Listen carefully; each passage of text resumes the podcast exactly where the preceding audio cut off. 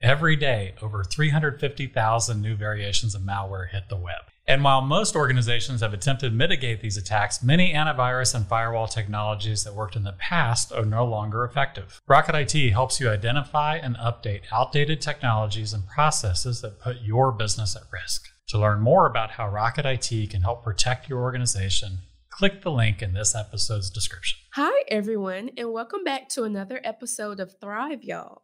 I'm your host, Jessica Clayton, and I'm the marketing coordinator here at Rocket IT. Today, I have Chris Fann with me. Chris, thank you so much for joining us.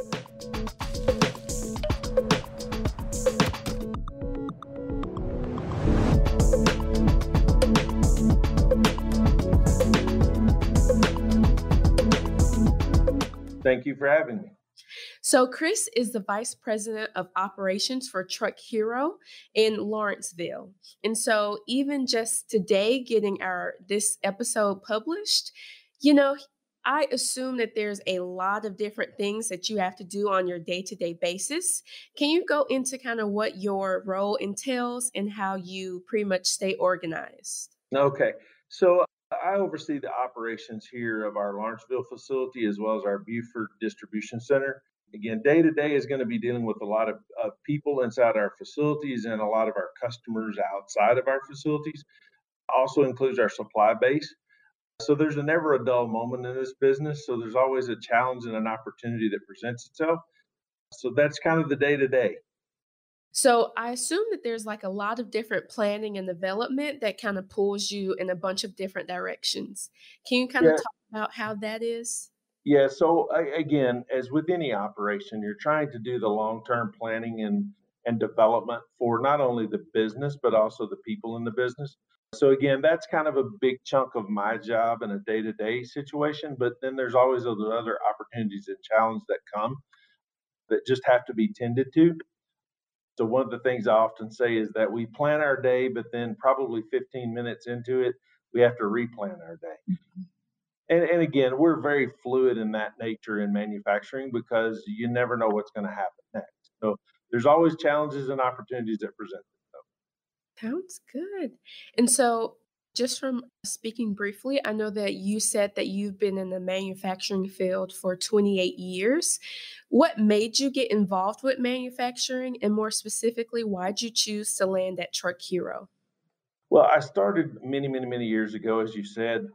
When I was in college, I went. I had a co-op opportunity for a large manufacturer in Tennessee. Kind of exposed me to the, the manufacturing side of of industry. I think there was always one thing that drew me to that was the relationships and the people and the process that we went through. So I think that's kind of where I started. And then kind of what drew me to, to the opportunity here in Georgia was I saw a company and a, a location that had a lot of opportunity felt like I had something to give to them to help develop not only the business but also the people. That's what attracted me here. Ah, good. So kind of sort of like Rocket IT, where relationships and you know wanting to help people thrive sounds like that's a commonality for Truck Hero as well. Well, I think that's a commonality in a lot of business. We we make the parts that we make and the and the things that services that we provide, but really it's a people business you know, this business is built around five to 600 people locally here in Georgia. That, quite honestly, if folks like myself that are sitting in this seat don't make the right decisions, we can take away those opportunities. And that's kind of always been a driving factor for me is make sure I make the right decisions and, and choose to do the right things for the business because it's providing opportunity for our employees and you know their family and their extended family.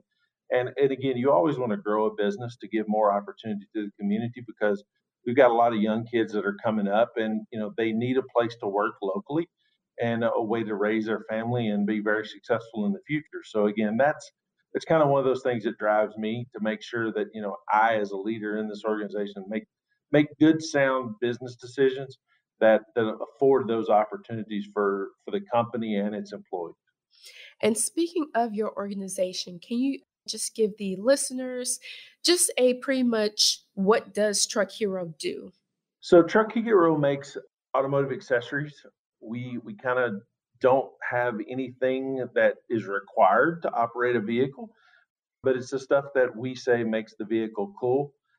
the accessories that everybody really wants to kind of personalize their vehicle and make it more useful for whatever they do, either at work or in their, you know, recreational time. So we're kind of that industry that provides those neat toys that go with their vehicle that, you know, make the vehicle their own.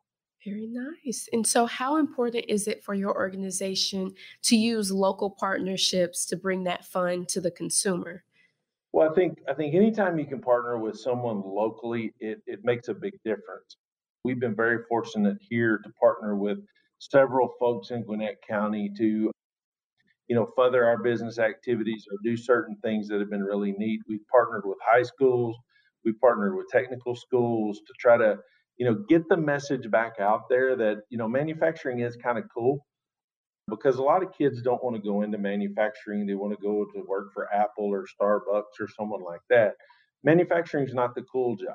And, and again, a lot of their parents don't want to see them go into that industry because it has a reputation of being very hard work, a lot of hours. It's kind of dirty and that kind of thing. But again, we've tried to showcase to to folks that that's not the case. You know, there are some really cool applications that we do in our business that you know involve a lot of you know 3D scanning, 3D printing, you know, laser measuring, a lot of those different things that you know it is kind of cool to go into manufacturing and there's a world of opportunity there for people that you know maybe choose the college path or people that choose the technical path so again i think that's that's a way we've tried to partner locally and again we've tried to showcase our facilities and those opportunities to various groups and i think we've been pretty successful Nice. And through my research, I ha- I saw that your company is actually classified as a critical infrastructure by the Department of Homeland Security in the critical manufacturing sector. How what was that classification process like for you all and what impact does it have for your business? So again, as as you said, we're classified as critical infrastructure. So we support the heavy truck industry and we support again quite a few automotive sides. So we were classified in that. What that afforded us is opportunity. You know, when things happened a year ago, we could stay in operations and provide for our employees and their families. So again, that that kind of led us into kind of shifting away from some of our normal production opportunities that we saw last year to we got a phone call again from a local partner here that basically said, Hey, can you guys make masks? everybody at that point was needing masks. And one of the local hospitals here had a really significant need. And one of our business partners reached out and said, Hey, will you try it? I said, Well, we have people and we have sewing machines. We'll try anything. So we, for about four months, were in the business of making masks. Again, that's not our traditional business.